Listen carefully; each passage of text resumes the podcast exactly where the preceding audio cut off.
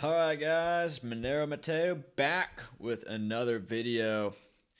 My mind is fried right now. I've been going through so much Monero and Pirate Chain content this entire day. I woke up at like 11 and I've talked about so much in regards to Monero, Pirate Chain, black markets, shortages, the bond market. I mean, we've talked about so much over the last week. I'm starting to see what Rick was talking about, where he's just like, you can just put a video out once a week, and that'd be good with all the content you have in there. And I'm starting to think, you know, I get where he's coming from, but again, we need daily videos, don't we? We need that fill. So uh, I'm gonna keep coming up with stuff to talk about, and you guys keep liking those videos because I'm trying to get uh, this channel popular enough to where I can incentivize people to come talk to me. Like if I could do interviews uh, with people like Jeff Berwick, uh, Monero developers, uh, Fluffy Pony when he gets out of jail, it that'd be great. I, I think that.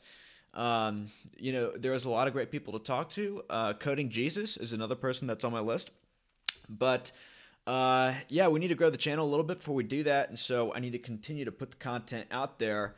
And you guys need to continue to do what you guys have been doing. I mean, the likes are doing great on the videos, which is getting the videos more uh, up in the hierarchy in YouTube's algorithms. And so more people are watching it, which is fantastic. And so, um, that being said, I have a video for you guys today about Bitcoin laundry services. And so when I talk to my friends about Monero and Pirate Chain and privacy coins, they say, oh, well, Matt, you, you know about the washer services, don't you? You know about laundry services and uh, like ways that you could anonymize your currencies.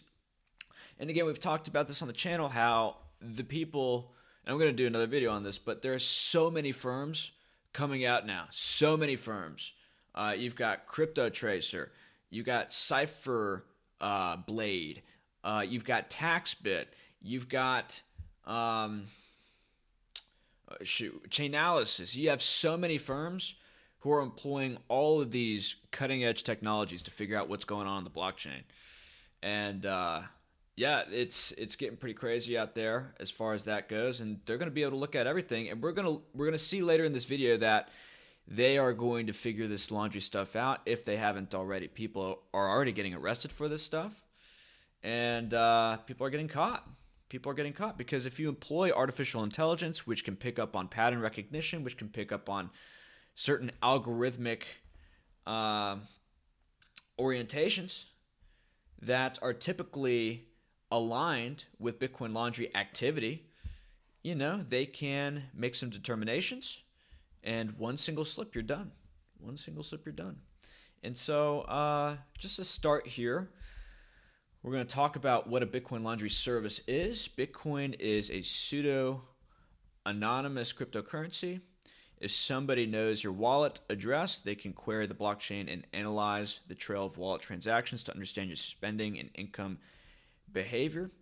And this is interesting to do. If you guys haven't done this, there's some people that I've listened to over the years, like they'll put their uh, Bitcoin wallet address on like the comments in their description for their YouTube videos and stuff like that.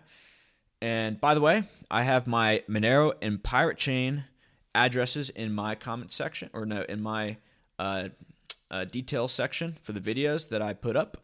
I've never made an ask in regards to any of that, but if you guys are feeling so inclined, you can go ahead and do that. But you can take these addresses that these people put for Bitcoin and you can go to some of these websites and you could just copy and paste the address in there and it shows all their transactions. Like, for instance, uh, I was looking at Stefan Molyneux's address and you know, you just go to a website, copy and paste his address in there, and all the Bitcoin he's received, it tallies up all the Bitcoin he's received ever, and he's received like 1250 Bitcoin for that one wallet in donations. And you know, you annualize that out, you see what that is in today's money. It's like $50 million. That's a lot of money. But uh, yeah, you can track all that stuff pretty easily. If complete anonymity and privacy is desired, then use of private coins such as Monero are recommended. Of course, otherwise, Bitcoin laundry mixing tumbling services are available.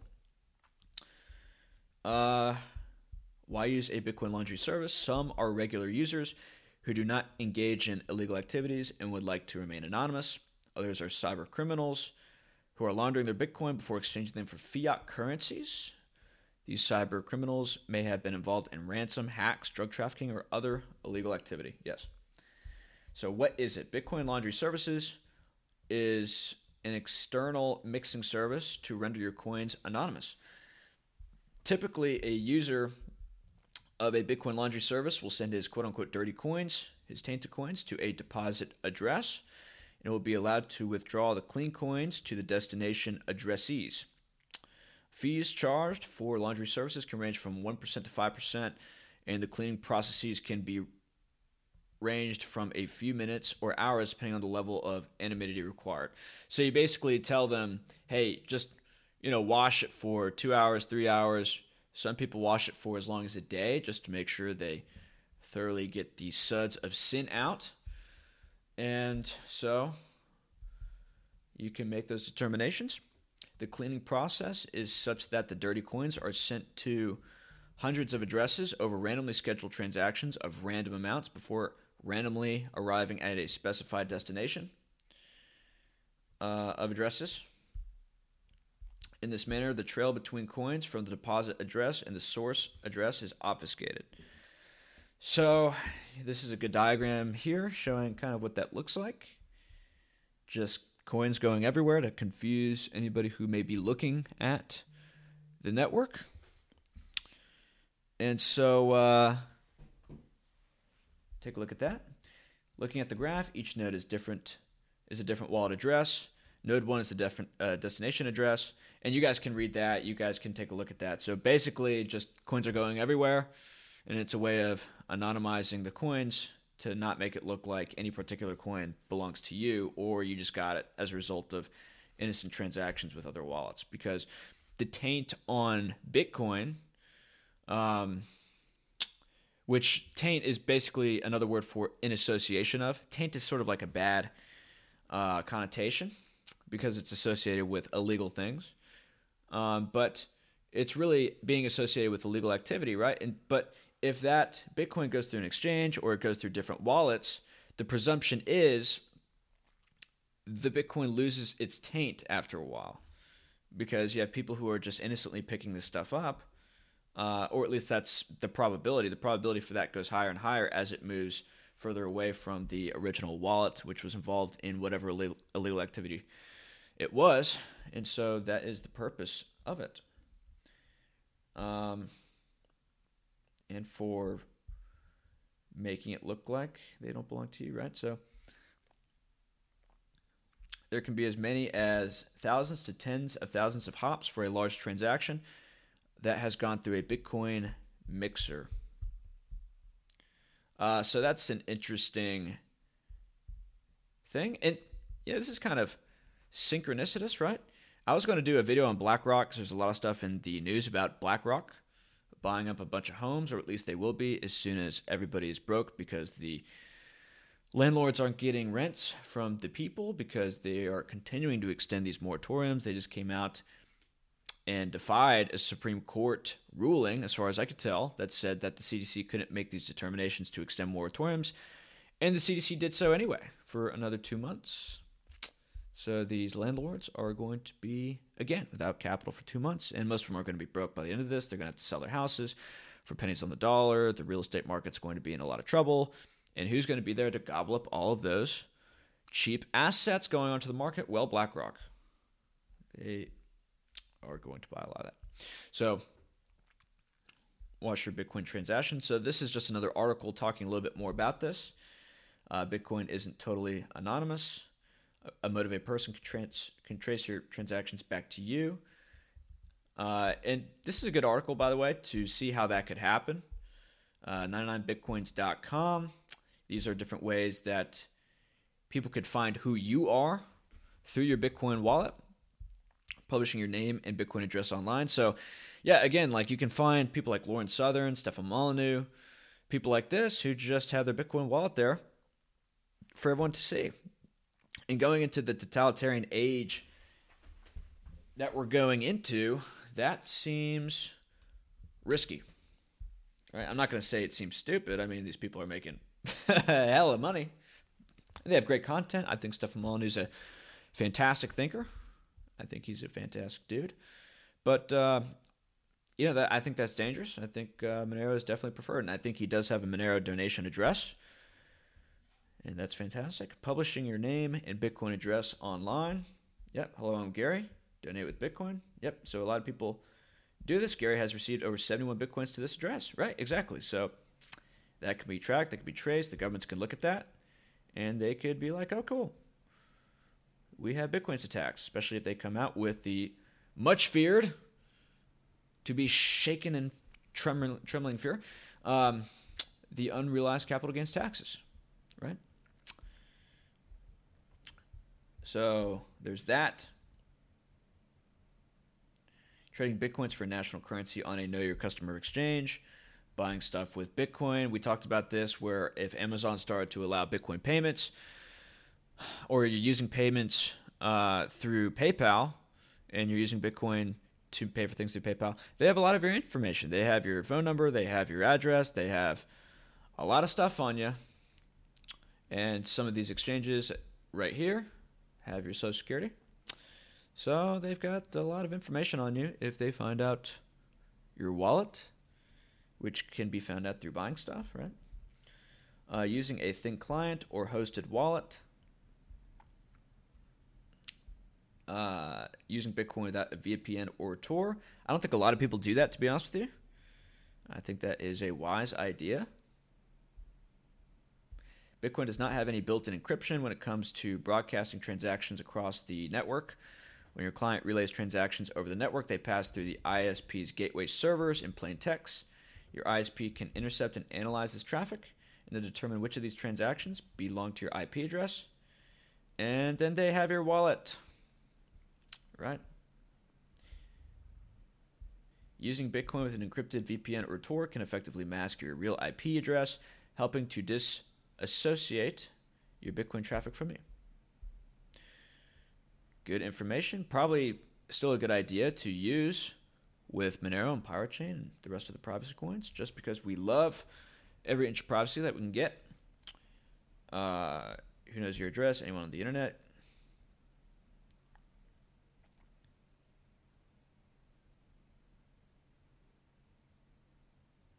I don't know what all that means. You can read into that.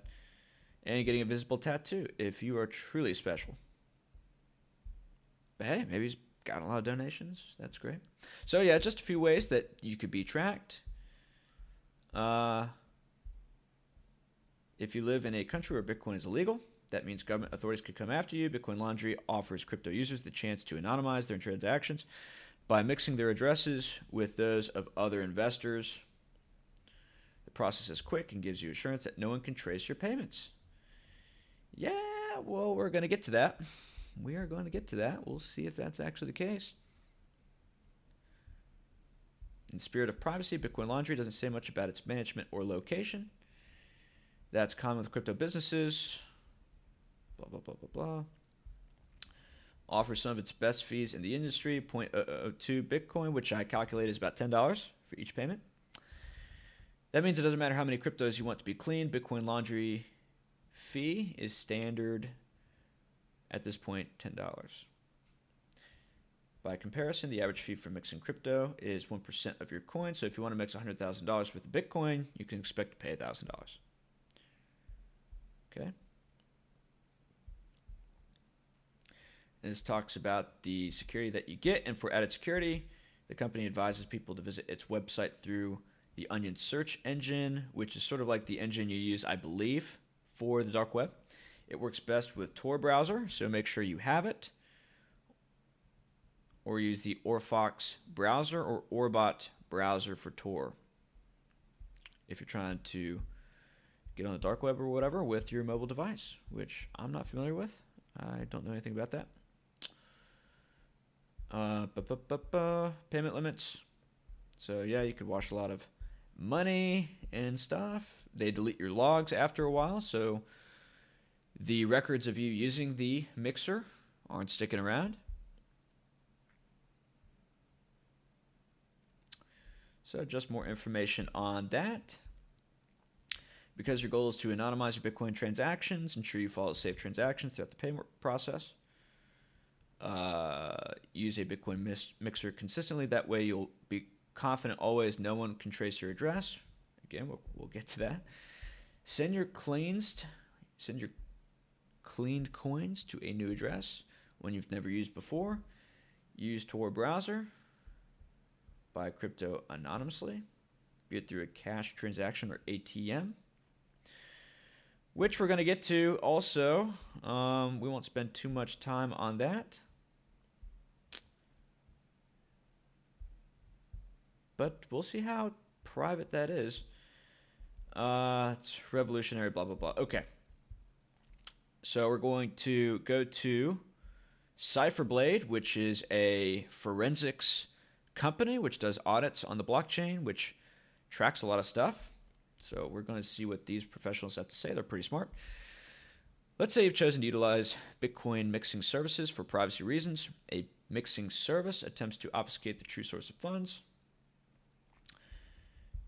When you send the funds to the mixer, you don't end up getting that same Bitcoin back. The Bitcoin you get back belonged to somebody else before it was in the mixer. Mixers have both legitimate and illegitimate uses, but as you can probably imagine, the proportion of illicit funds that go into a mixer tend to be noticeably higher than most other services for obvious reasons because they're laundering money. Because you'd be getting Bitcoin that belonged to somebody else before it went into the mixer and back, the likelihood of you receiving Bitcoin that is tainted or was tainted increases because there may be a close on chain connection between the incident where the perpetrator used a mixer and the funds you received from the mixer. Because of the because of the compliance tools that are sometimes unable to detect mixer usage, these tools may suggest that Bitcoin in your wallet in such a scenario is dirty. However, if a professional firm like Cipherblade uh, Blade were the one assessing the wallet, our opinion would be that the funds aren't actually tainted or dirty in this scenario, since we would be able to detect the real reason for having what appears to be dirty Bitcoin is because the receiving transactions are associated with the mixing service. And thus, he had nothing to do with the incident. But my question here is if mixing services become de facto illegal, uh, because a lot of these mixing services aren't filing know your customer reports, suspicious activity reports, things like this, um, which is what they got Arthur Hayes for. And we made a video about that yesterday. Um, that that could be a problem. That could be a problem because then everything would be dirty, right? Everything would be dirty coming in and out of there. So, just something to think about. This is why the existence of professionals is so crit- critical. Yeah, they talk about false accusations because of the tainted Bitcoin problem. Like if you get tainted Bitcoin, uh, from somebody who is maybe on the dark web. Maybe they were buying cookies from you. It's totally innocent, but maybe they are trying to obfuscate their funds. And so you maybe are inadvertently, without your knowledge, helping them do that. And then maybe you are under scrutiny of the authorities. There's nothing wrong with using a mixer if that's what you'd like to do. Well, for now, we'll see where that goes.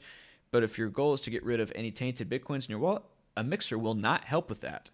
Some tools and thus some exchanges would treat it as higher risk or with higher security. So, interesting. Interesting stuff. This is a very interesting article. I go check it out. It talks about tainted bitcoins. I may get to the rest of this article in a different video, but I thought that was interesting. So, the conclusion here was if your goal is to get rid of tainted bitcoins in your wallet, a mixer will not help with that. Some tools and thus some exchanges would actually treat it as higher risk or higher security. You know, because your your funds are flowing into a pool where a lot of other tainted bitcoins are going into. And so what's the likelihood of you getting some of those tainted bitcoins back in your wallet? Even though maybe it doesn't look like it belongs to you anymore, they're still tainted. So that's a risk And so we're going to skip this article. If we have time, we'll get to it. That's about uh, using Bitcoin ATMs and uh, getting into fiat currency. As far as what I was able to glean, there was no really anonymous way to cash out your Bitcoin anonymously. This is like the most anonymous ways to use a Bitcoin ATM, but they still require your phone number because they send you stuff. Like they send you a QR code that you use to print stuff off. I've never used a Bitcoin ATM. Comment if you have. I'm interested to hear from you. Are Bitcoin mixers going quiet? So this is in 2019. When was this written? Curious. 2021. Okay. So maybe it's just the authorities haven't gotten to that yet. But right here it says law enforcement is shaking things up. Coin mixers were once a popular solution to Bitcoin's imperfect privacy features. Uh, pseudonym addresses, we've talked about that. Analysts can piece together who owns each address by looking at how Bitcoin has changed hands. That's where coin mixers or tumblers come in for a fee. Coin mixing services will allow you to deposit Bitcoin that has been quote unquote tainted by past activity. And as we read in this article, that doesn't entirely work. You could actually get more tainted Bitcoin out of that than you would have otherwise put in. Unless it's like all tainted, you know. Once you make a deposit, you'll receive clean quote unquote Bitcoin in return. They they may sound legally risky, but they're also widely used services that operate in plain sight. Mixers accept Bitcoin for various from various users, circulating it according to an algorithm. And right, so if it's according to an algorithm, my thing is if they start to deploy artificial intelligence, Bayesian reasoning, and things like this, uh, is the algorithm something that can be identified as being classically associated with mixers and hence taint all the Bitcoin which come out of this pool of liquidity? That is a question I have. This process doesn't hide transaction data. Everything can still be seen on a blockchain explorer, but it does make it harder to piece that data together. But does it make it impossible?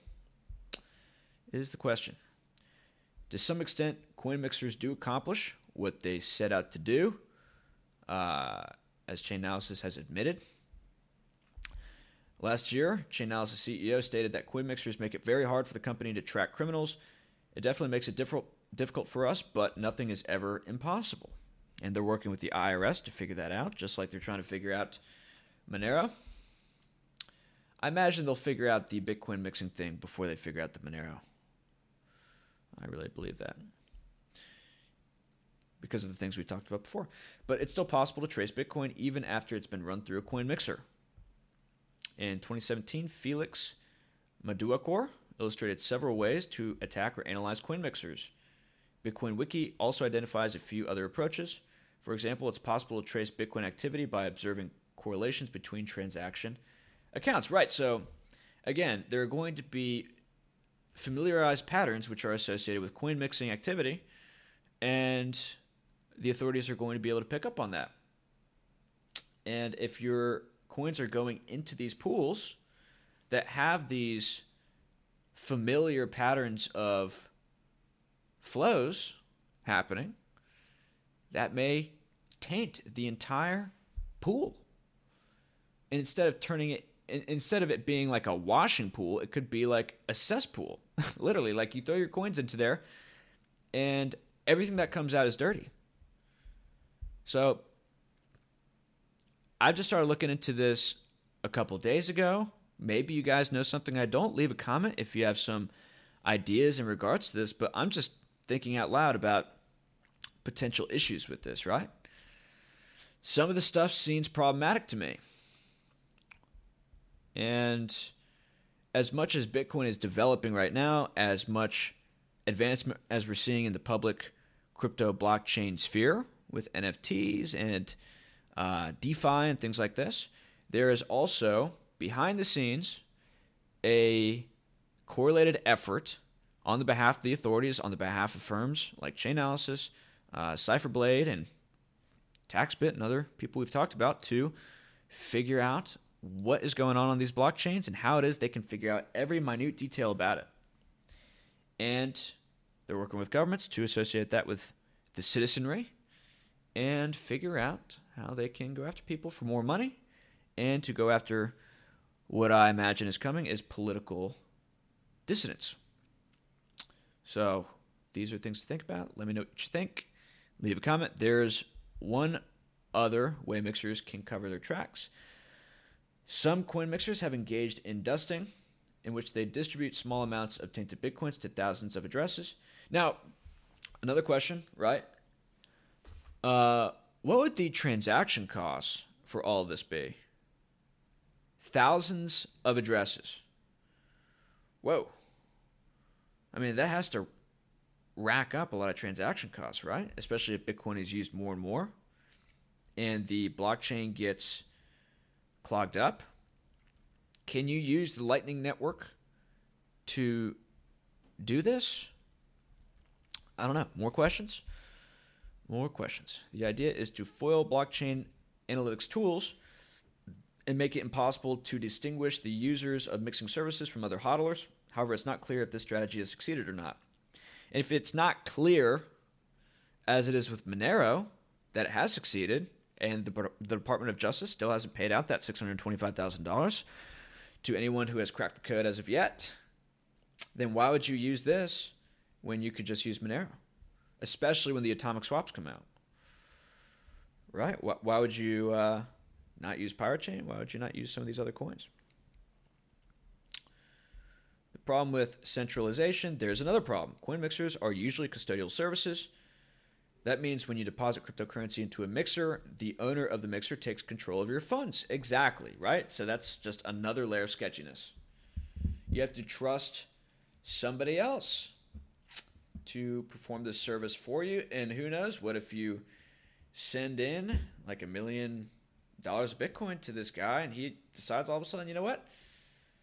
I could take this money and maybe his wife is mad at him one day or something like that. She's nagging him for running this business, and he's like, you know what? I just got a million dollars into this wallet. Uh, see ya. You know.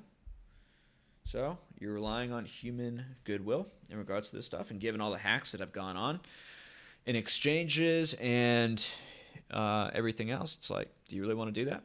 Since many mixers are short-lived and keep a low profile, really, many mixers are short lived. So there's a high turnover rate for these mixers. And if they shut down, do they pay out all the Bitcoin before they shut down? Is that a common practice? And because you're dealing with people who are inherently doing illegal things, and they probably assume you are trying to do something illegal by laundering your money through this service, uh, are you going to go to the authorities and tell on these people, like, hey, this guy was supposed to launder my money and he just ran off with it? Like, probably not. Probably not, right? Uh, you just be screwed. It's fairly easy to steal your Bitcoin. It can be quite difficult to decide which coin mixer, mixers to trust. On top of that, centralized mixers don't just hold your coins, they hold your personal data too.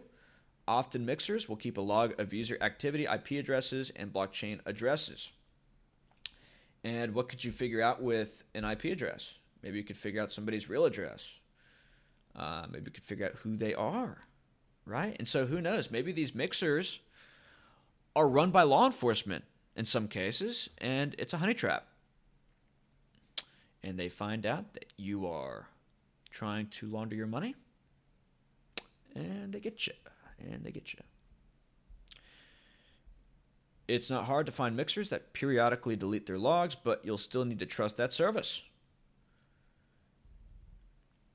You can also use Tor browser. Uh, they also make an easy target for law enforcement, just like any other online service. Authorities can locate and shut down a centralized coin mixer. Best Mixer, for example, was recently shut down by Dutch authorities. The police also collected user data in the year leading up to the closure. So, yeah, I mean, if they get caught, your logs are there. IP addresses? Oh, yeah. I mean, I'm never using this stuff, dude. Why would anyone ever uh, just buy Monero, people? stop it. Just stop with this stuff. Buy Monero. The rise of alternatives. Uh, decentralized mixing techniques. I haven't looked into these. If you know anything about them, please leave a comment. Special Bitcoin wallets. I've heard of Samourai. I think they're pretty good from what I've heard. Uh, there are a few privacy features that don't involve coin mixing. Bitcoin is planning on adding these signatures and Taproot, which will make smart contract transactions indistinguishable from regular transactions. It's not a substitute for mixing, but it will make it more difficult to track transactions on the whole. Uh, okay. If you guys know what that means, would you mind letting me know? I'm not sure as to what that stuff is. Leave a comment. Uh, privacy coins, another alternative. Our favorite alternative, Monero, my man. My my light, my life, my liberty. Monero, thank you for making a great scene on this page. Grin, I've heard more about Grin. I mentioned this in the last video. If you guys know anything about Grin, please leave a comment. It looks like it's getting a little bit more popular, and we are not fans of Zcash or Dash. It is not private on the protocol level, and so boom, you're out. Sorry, we don't like you. Uh, even though Dash is pretty fast. I've heard Dash is pretty fast. It's sort of like Litecoin, except you have the option to be private, but uh, why even do the optional thing? I, I just don't even get that. Bitcoin itself doesn't offer private transactions, but some off chain protocols do provide this feature, like the Liquid Network. Now, I've looked into the Liquid ne- Network for like a day, and we're going to get to that at the end of the video. And just according to the Monero people on Reddit, there are some issues with that. Uh, if you guys, again, know anything about the Liquid Network, this is why my brain is so fried. I've been going through all of this stuff today. And again, I am a tax accountant. I am just a bookkeeper. I am a payroll guy. These are services I provide if you're interested. Uh, but I am not by any means a cryptographer. I don't I don't know much about these new developments happening. I have to read more into it. I could give you a holistic philosophical perspective on this stuff and kind of connect some dots, but I can't give technical analysis as to how a lot of this stuff works. Um, I can just give you my thoughts, and I'm just trying to be honest. I'm just trying to be upfront. But uh, I hope that you guys that are technical, uh, I can just you can just tell how tired I am. Some of you guys who are technically competent, please leave comments. Please try to inform our community as to this stuff. We could use the info. The verdict on centralized mixing. Centralized coin mixers are still alive, but they are not exactly thriving. Existing mixers are not particularly innovative, and there are countless other privacy efforts underway. These efforts seem to be attracting the vast majority of research and development, not to mention the number of useful privacy options already available. Over the next few years, centralized mixers could begin to shut down due to stricter law enforcement uh, even if these services stay in operation, their owners will need to weigh profits against legal risks. Okay. So, this is good stuff. So, who wrote this article, if I may ask? Mike Dalton, thank you. Thank you, Mike, from the Crypto Briefing. Okay. What are Bitcoin mixers and why do exchanges ban them? Let's see if there's any more novel information. This is written by the Cointelegraph, Marcel Pechman. Thank you, Marcel. This was written in 2021. So we have more law enforcement developments, it seems.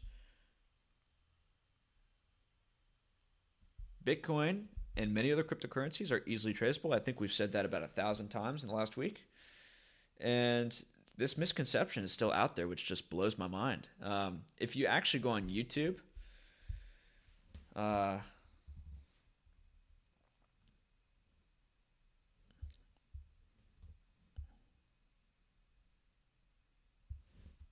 is Bitcoin tainted? I've been watching He Man. Have you guys watched He Man? Bitcoin's fundamental. Yeah, Coding Jesus, he has some great stuff. If you guys haven't listened to Coding Jesus, he's he mentions a lot of stuff that's wrong with Bitcoin. But like, look, nobody's looking into this stuff. Tinted Bitcoin, 2.5k views, 15k views, 7k views. This guy's talking about this random guy in the woods. Can Bitcoin be traced? Uh, 7k views, 28k views, 26k views. Like nobody's watching this stuff. Nobody is watching this stuff at all.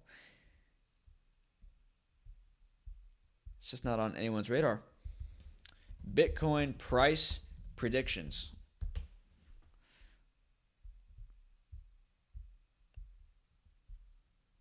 Okay, nobody's watching this stuff much either. 128k views from a day ago.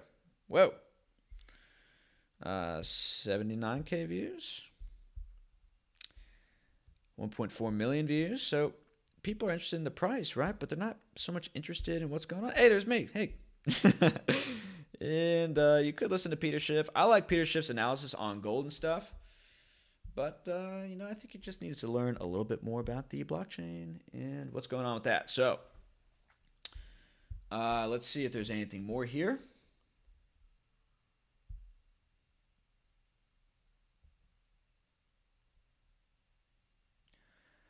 Proof came earlier this week when, on April 27th, U.S. authorities arrested the mastermind of Bitcoin Fog, a darknet based Bitcoin mixing service. So this guy was even on the darknet. Uh, he called himself Bitcoin Fog. How can you find the fog?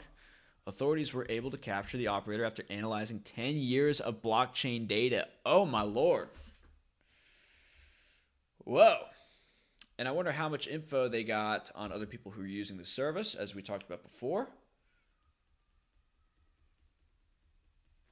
Crazy, right?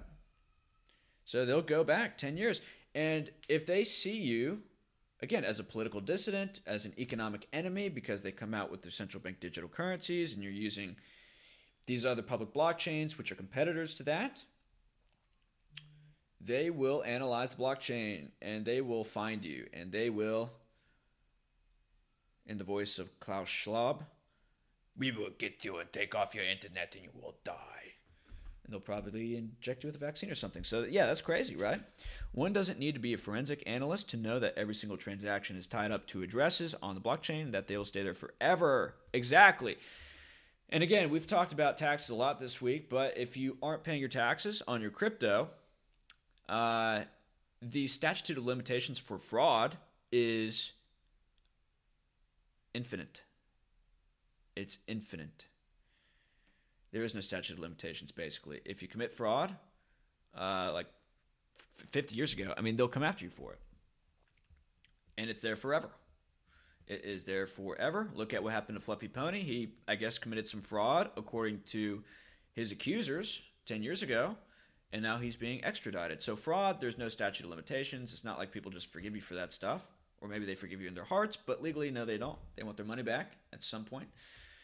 And, uh, yeah, if you don't pay your taxes and you're on the internet and you're like, hey, we shouldn't have government, taxation is theft, we love Bitcoin, death to the dollar, things like this, uh, they will look at all of those transactions and they will get you for tax evasion.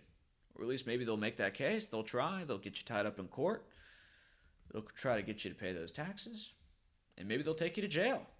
And you'll end up like these people, like January 6th, right? They'll give you the special treatment because you are not on the team and this really is becoming more of a team sport every single day with this new vaccine passport stuff and all this stuff going on, which is really getting freaky. And so, uh, if you're on the wrong side of these guys, I mean, the records are there forever, literally. And so that's worrisome. That is seriously worrisome. Like banks, I think they hold on to records for like five to seven years on people's accounts. But on the blockchain, it's there forever, forever. And if you don't pay your taxes, then they'll be able to see that. While government agencies cannot determine the IP address or personal data from the address, these coins usually end up being used for products or service payments. This is the trail that leads back to the sender and the recipient. In the case of Bitcoin Fog, law enforcement was able to identify server hosting expenses paid using digital currency. Interesting. Never even thought about that. Uh, Bitcoin mixing services such as Bitcoin Fog allow users to mix their coins with other users, making it impossible to detect destination addresses. This obfuscates the ties between the inputs and output. Ad- yeah, we know. We know, we know. We've been through all that stuff. Centralized mixers offer the obvious single point of failure problem, which we've talked a lot about this week. We've talked a lot about single points of failure, which we see in Bitcoin mining when you have economies of scale and you have big miners with big warehouses and big factories end up taking up a lot of the hash power for the network. Central node's a failure. Whereas with Monero, if you want to mine Monero, you just flip open a laptop. Anyone can do it all across the world. And, you know, they can come after a few of us. They can't come after all of us at the same time. So the network stays on point. And, uh, you know, say the U.S. decides they want to crack down. A lot of these Bitcoin miners are going to Texas and to Florida. Say the government all of a sudden is like, nope, we don't like this. Boom. Hash rate plummets. Cost of transacting Bitcoin skyrockets. Um, yeah, so the single point of failure problem is seriously problematic for Bitcoin. As much as we'd like to think it is decentralized, which it is to a certain degree, but there are issues with centralization, or at least issues relative to Monero. It's not as decentralized relative to Monero, that's for sure. Even if one trusts that entity is using multi sig addresses, if the service is willing to share its data or has been breached, users will lose their privacy. Plausible deniability. We're going to talk about that with Monero a little bit. There is something to talk about with Monero in regards to plausible deniability and ring signatures and how all that stuff works. More just just thick fog I've been digging into today. Partially why I'm so tired, man. This stuff is complicated, but I'm trying to break it down for you guys. Hopefully, I'm providing value. If I am, like the video, subscribe, and all that stuff.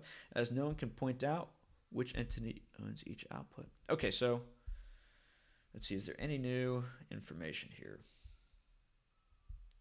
Even though these mixing services aren't illegal in most jurisdictions, some exchanges and services might refuse users linked to addresses associated with coin mixing activities. Right. So it turns the washer the washer pool problem into a cesspool problem, where you think that your coins are going to come out clean, but they come out dirty, and perhaps dirtier than they were before they went in. I don't know if that makes sense. If they're going to be more dirty, uh, but they'll be dirty still. If everything that goes into this pool of liquidity is then dirty when it comes out, as identified by blockchain investigators, blockchain auditors, exchanges, and all of these people, right? So, as more people realize the importance of achieving a certain degree of privacy for self protection, the fewer incentives companies will have to deny their clients the use of mixers. Doesn't look uh, too good. Just another article on this. Another guy arrested. Is this the same guy? No, this is Bitcoin Fog. This is another guy who is arrested. Larry Harmon was arrested and charged last week after operating Helix coin mixing and this is February 2020, Jon Southurst. And the Grams Darknet Market Search Engine. So another guy on the dark web. You'd think he would be safe from the authorities. Not the case. Not the case. This reminds us of two things that operating such Bitcoin mixers are illegal, even if you don't touch illicit goods directly, and that Bitcoin is not for anonymous transactions, nor was it ever intended to be. Harmon has been indicted for money laundering conspiracy, operating an unlicensed money transmitting business, and conducting money transmission without a District of Columbia license. The government didn't need new laws to make the arrest, they've existed for a long time.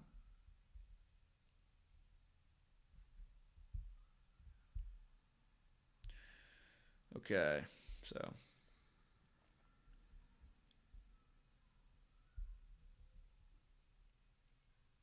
All interesting stuff.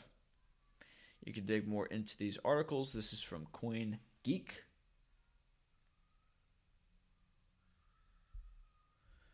And so I want to get to the last part of the video. They were talking about the Lightning Network here, and we heard about the Liquid Network um, in an earlier article. I don't know what this guy's talking about here. Full anonymity leads to corruption. I don't know what that means. I mean, people have used gold and silver for thousands of years, never have been able to track gold and silver. You can't track physical commodities. Um, so I don't know what he's talking about there, but let's get to the Liquid Network. The Liquid Network is a sidechain based settlement network for traders and exchanges, enabling faster, more confidential Bitcoin transactions. So it's like a layer two solution to some Bitcoin issues in regards to Bitcoin being slow, in regards to Bitcoin not being private.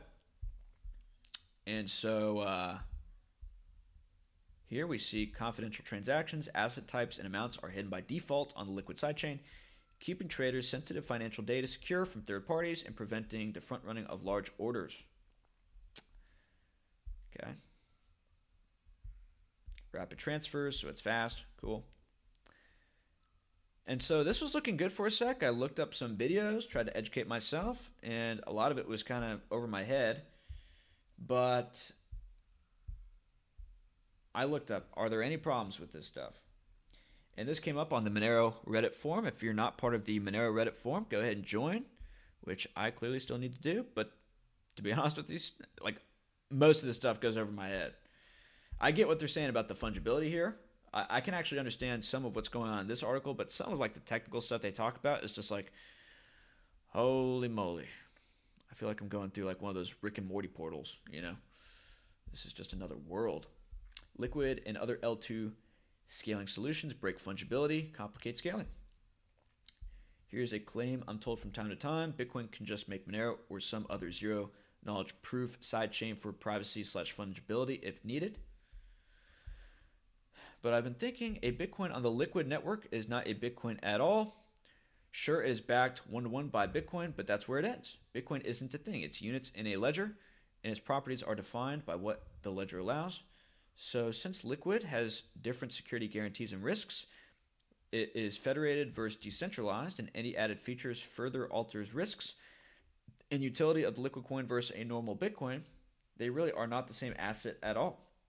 So he's saying there's an extra layer of risk because the, the liquid network, as far as I understand, is run by a business. It's run by a company, and so if that company is chased down by the IRS or chased down by the feds to shut down, that could cause, again, a single point of failure for this new extra layer network, and it could shut it down, and that's an extra added risk. So I think that's what he's trying to say. For instance, imagine if there's an inflation bug in some zero knowledge liquid sidechain. And zero knowledge is just another uh, facet of privacy blockchains that create anonymity. Anonymity. Wow, I need some coffee. If you know more about zero knowledge, please leave a comment. I think that's what Pirate Chain runs on. Like they have Z snarks, which are zero knowledge proofs, which adds privacy.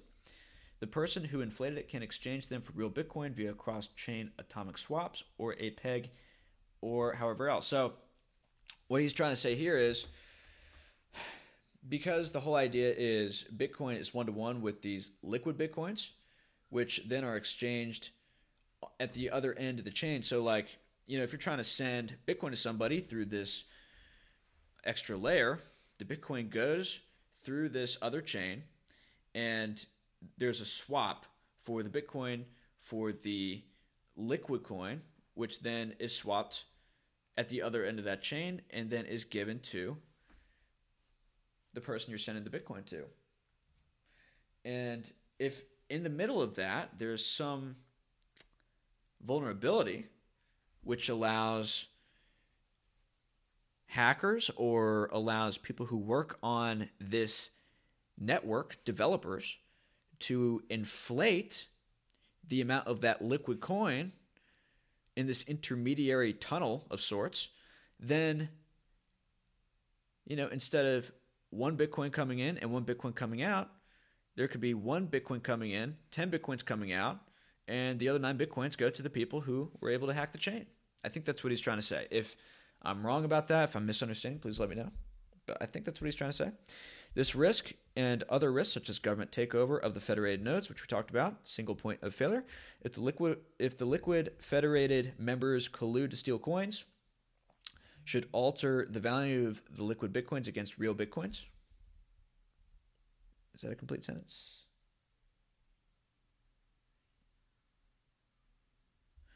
Okay, so he's saying that because of this added risk, there is a risk premium that is attached to the liquid bitcoins. Because if something happens to this extra layered blockchain, which is a different blockchain from Bitcoin, it's a side chain of Bitcoin. If something happens to this side chain, um, and there's extra risk associated with it, and it's more centralized, then you can't really value one Bitcoin to one of these liquid Bitcoins because there's a risk premium involved. And so they should be valued differently because if something happens to this extra chain, then that could be problematic for getting, getting your Bitcoin out. You may not get a Bitcoin out. Right? I could flesh that out more, but I'm still trying to digest the full meaning of that. I probably need a little bit more time with that. But I think that's what he's trying to say. There's a risk premium on that and that's not truly incorporated into the one to one value. And just the same, a Bitcoin payment sent on chain versus one on the Lightning Network before it is settled on chain will have additional risks. So, Lightning, Lightning Network Bitcoin should also be valued differently as they are not equal. I agree. I agree.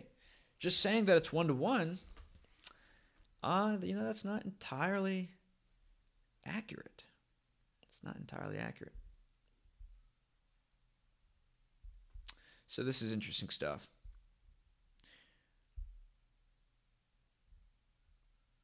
Talk about multi sig stuff, and then it gets a little bit technical. L2 scaling solutions that attempt to overcome the blockchain limitations break fungibility. So the asset being traded is not the same as the one traded on chain. So this introduces new fungibility problems, which Bitcoin already has because the whole tainted thing. Even though if you want to check out this article, these people will argue, CipherBlade will argue that the tainted problem does not interfere with fungibility. I think it does. I'm of the opinion that it does. These people are pretty smart, though, so maybe their opinion is worth checking out. But this is from somebody on the core development team for Monero.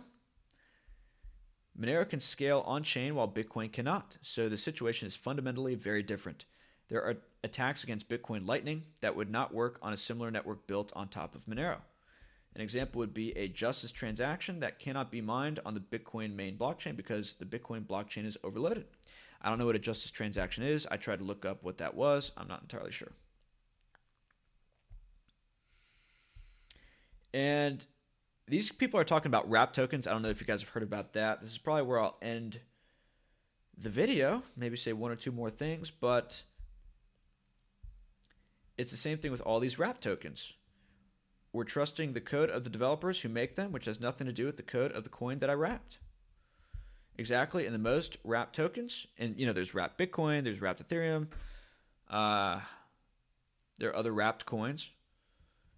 The most wrapped tokens are effectively in centralized form, so it not only requires trust in the code, but trust in those holding it. And this is already on top of trusting the code for the base coin. So you just have layer upon layer upon layer of complications of things that you need to trust are working right.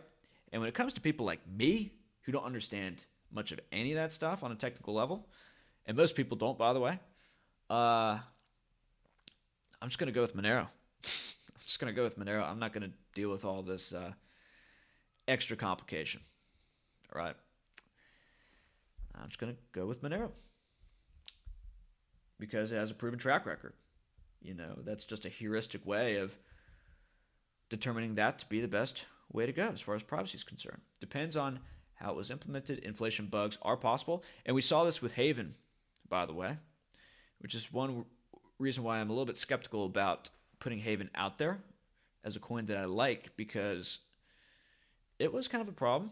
I mean, these people minted millions of Haven and got away with millions of dollars. Now they roll back the network, but inflation bugs are a thing. And it's happened in Bitcoin, it's happened in Haven. And if it happens with these layered up blockchains, that could be problematic, right? That could be problematic to the security. So it'd be possible to make it one to two. As we talked about before, you have one coming in and 10 coming out, and drain the backed coins, resulting in zero to one ratio after the attack was executed. So the person doesn't get the coins back, the person who put the coins into the sidechain, nothing comes out. And that's the added risk, and that's why you can't really measure these things as being one to one because of that extra risk premium you have to put onto there. And on top of that, you have to pay a fee to use the sidechain, I imagine. So, you know, you're actually valuing the liquid currency as more than the underlying currency, which you, you would think would be reversed. But it can't work that way because how would the sidechain or the federated members make money? What would be their profit incentive? So, thinking out loud with you guys. Plus, the federated members could opt to steal the coins by colluding. Am I still recording? Okay, yes. Sir. How long are we going on for? I feel like I've been talking for a while. It doesn't really tell me. Okay. Uh, new and different risks features on a different ledger secured via different means to me says they are not equally valuable and by definition not fungible. Right. And so these are just some issues with this liquid network that we were talking about, which proposes to make Bitcoin confidential and I think Litecoin's working on a similar thing where they're trying to make a side chain so that you could send uh, Litecoin through this side network, which would make it anonymous. But that would, I think, principally have the same issues as we just talked about with this Liquid network and the Lightning network. So, uh, wow, that's a lot of stuff to digest, man. I've been going through all this stuff today, and I was going through a lot of other stuff to do um, other videos on, and we looked at BlackRock. We looked at other things going on in the news. I may just do that tomorrow, and uh, you know that'll happen. But man, I'm tired. My brain is fried from looking into this stuff. Uh, if you're a technical person, again, leave a comment. Let's go full screen here. I'm done. I'm cooked, ladies and gentlemen. Uh, screen, yep. And I'm a little bit cold. I don't know why it's cold in my house. It's like the middle of summer, and maybe the temperature is cooling down as we move into August, as we move into fall. But I woke up today. I'm like, dude, it's cold. I got to throw on a jacket, and I'm not one to, uh, you know, waste money on just, you know, getting hot in my house. You know, just uh, throwing a little bit of the the seal skin and warm up the temp. But uh, yeah, I mean, tell me what you guys think of this video. I think we went over some pretty interesting stuff today because I hear a lot of this stuff about Bitcoin washers, and to me, I wouldn't use them. Now, if they worked and these other layered solutions worked, the Liquid network and the Lightning network and things like this, to offer privacy and to offer quicker transactions that could compete with Monero, I would uh, uh, take Bitcoin a little bit more seriously. But there seem to be issues with them as well. So, uh, again, Monero, one, Bitcoin, zero. Monero wins again, just as they did with the mining, just as they did with the taxes. If you are a criminal and you don't want to report your taxes, which as a tax professional, I have to say that yes, you should pay your taxes, but if you don't want to, they're not going to find that out. Uh, even though you should. I'm trying to say as much as I can to make me not liable for anyone doing illegal things. And again, I don't say this in my videos, but this is in the description and this is in the About section, this is not financial advice. I'm not a financial professional. I'm not a crypto uh, uh, financial professional or anything like this, right? I'm just a dude giving you my thoughts. I'm a guy who loves privacy coins. We love Dero. We love Monero. We love Pirate Chain. we love these projects, and I think that you should look into them. I think that they're going to be huge, and my other videos that we've made earlier this week will, I think, make the case for that. So I think just doing all this content over the last week has had me a little burnt. I've been thinking about taking a little bit of a break. Maybe Rick was right, but I think that's all for today. We're going to do a little bit of news tomorrow. I'm going to think of other things to make videos about. If you have any video requests, Josh, he had recommended the Fluffy Pony video, so shout out to Josh. Thank you for putting that on my radar, giving me some new content to do. Um, follow me. I'm Monero Matteo, Twitter, Gab, uh, Telegram too. Find me at Monero Matteo. Although most of the stuff I share on Telegram has nothing to do with privacy coins. It's mostly having to do with the decline of civilization and Christianity stuff. So that is cool too. So I hope that you guys have a wonderful day. Um, and share the video, like the video. I love the likes, I love the comments. Please commenting, keep liking. I asked you guys to comment like a million times in this video because there is a lot to talk about. I could learn a lot from you. And so that being said, uh, yeah, take care.